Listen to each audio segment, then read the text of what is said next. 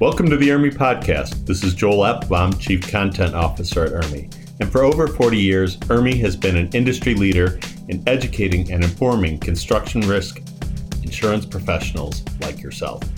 We are excited to bring you this snap talk from the IRMI Construction Risk Conference entitled Insuring Mass Timber A Look Across the Lines by Cherie Haynes, Senior SDI Construction Risk Engineer at AXA XL. Cherie will outline the challenges involved when insuring mass timber projects and identify concerns that need to be addressed to help insurers get more comfortable with the risks. We hope you enjoy. Hi, everyone. My name is Cherie Haynes. I'm a senior construction risk engineer in the SDI group at AXA XL. Like all of our risk engineers, my background is in commercial construction, but before that, I worked in wood frame construction. So when mass timber came along, I started doing a lot of research. And since then, I've talked to folks all across the insurance, manufacturing, construction worlds about the subject. I heard many questions and done a ton of research, and I hope to boil down some of the main themes that come up over and over again for you today. These themes are questions you should be prepared to answer if you want to insure a mass timber project. And the consideration of these questions should also put you in a better and more secure position to build a mass timber structure. There are many forces contributing to the popularity of mass timber at this time. There's potential cost and schedule savings. Sustainability is huge, and support for local industries are just a few. The structures are beautiful, and there's a reasonable expectation that they will not only continue to be designed, but that they will also continue to command higher returns once built. Studies support that occupants prefer and perform better in buildings where they feel connected to nature, which wood provides. There are also changes to the 2021 IBC coming, which create a specific construction type for mass timber. All of these factors add up to a real movement. In 2019, there were over 4 million square feet of mass timber put in place, and the current expectation is that this will be doubling each year for the foreseeable future. Based on that, it seems like a great time to understand some of what insurers are concerned about when they think about insuring a mass timber structure and get prepared to answer the questions they're going to have. To that end, we'll look at some common concerns for builder's risk, SDI, primary and excess casualty, and professional environmental Many of the concerns overlap, so we'll also come up with a consolidated list of areas to focus on preparing those strategies around in order to show that you've made the right considerations around building and insuring your mass timber structure. So we'll start with builder's risk. Builder's risk is concerned with what might happen over the course of construction, of course. And when talking about any type of wood construction, fire risks are the first things brought up very consistently.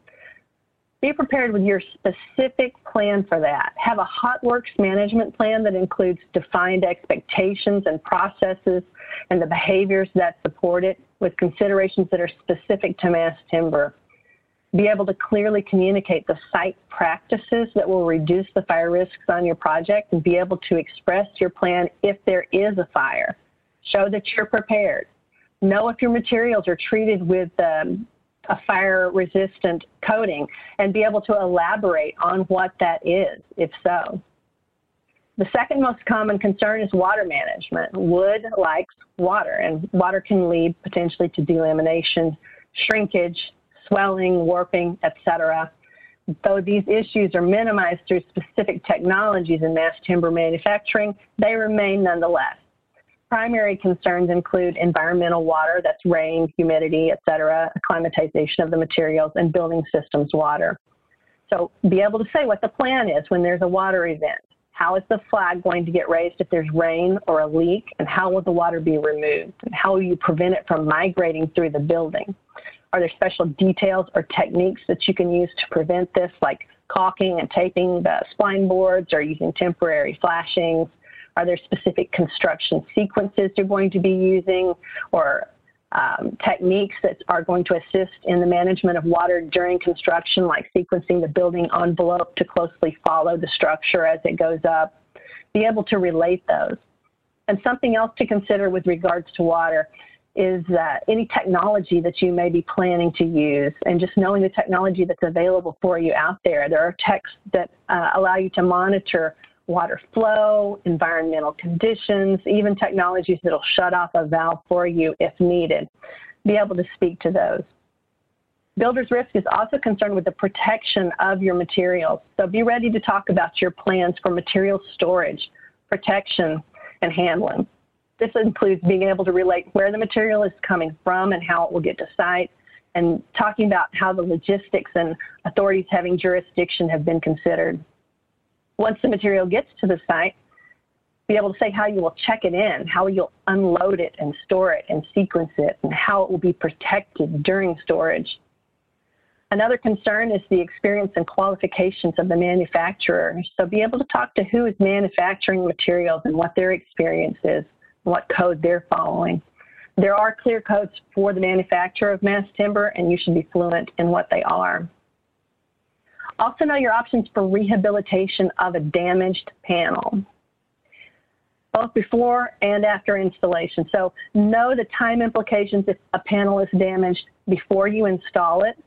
Will you be able to plug in another panel while you wait for a new one because they're you know kind of all the same and one will fit where another was supposed to be? Or are they all really customized and only have one place to fit? Um, is it going to be truly disruptive if one panel gets damaged and how hard is it going to be to get a manufacturing slot if you need another one manufactured you also should know if a panel is damaged after installation, what the solutions that exist are. And they range from sanding to replacement with tons of um, options in between. Sounds really scary to think about damage to a panel that's already installed, but once you know the options, it becomes less so. So definitely be able to communicate that. And one more that you can't do as much about, but you can plan for and be ready to talk about is the cat exposures. What are the risks in the region over the course of the construction schedule, and how is mass timber expected to react to those events, and what are your plans related to? Next, we'll talk about SDI.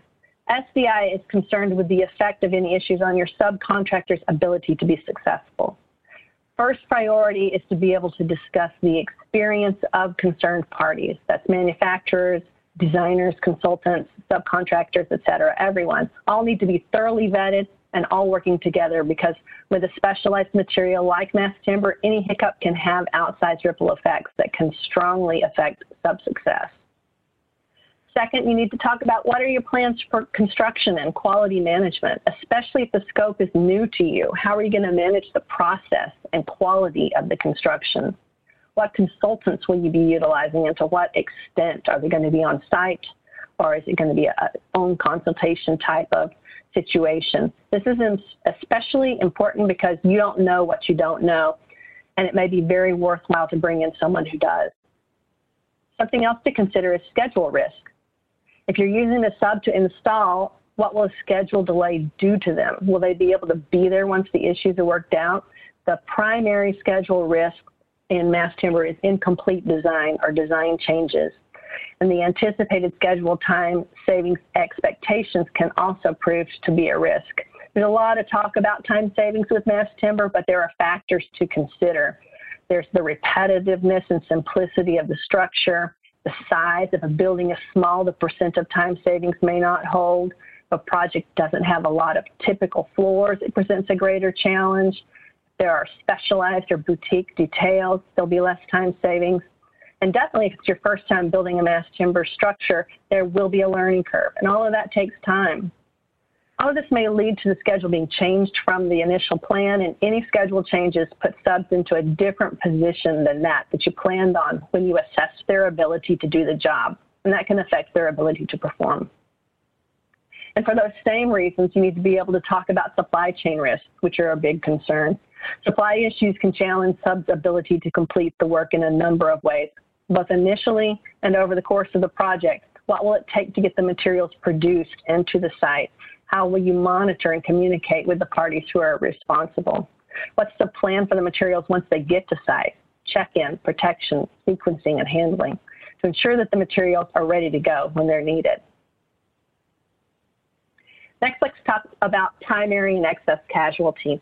Like builder's risk, primary and excess is concerned with construction defects and uh, potential for quality management issues, but safety is also a concern.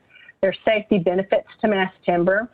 The sequencing of the following trades can be positively affected, and it, it enables extensive prefabrication of following trades, which is positive from a safety perspective. And we in, intuitively feel like you know fewer moving parts and a simple install, and fewer people needed to place the material should mean better safety. But there's also a lot of crane work with new scope and methods, and new means more safety risks. So how do you plan to manage that? You have a solid safety plan that's not generic, that addresses this new material and its installation specifically, and your uh, strategies for keeping everyone safe, you should have. You also want to have your materials receiving inspection, verification, and storage thoroughly worked out.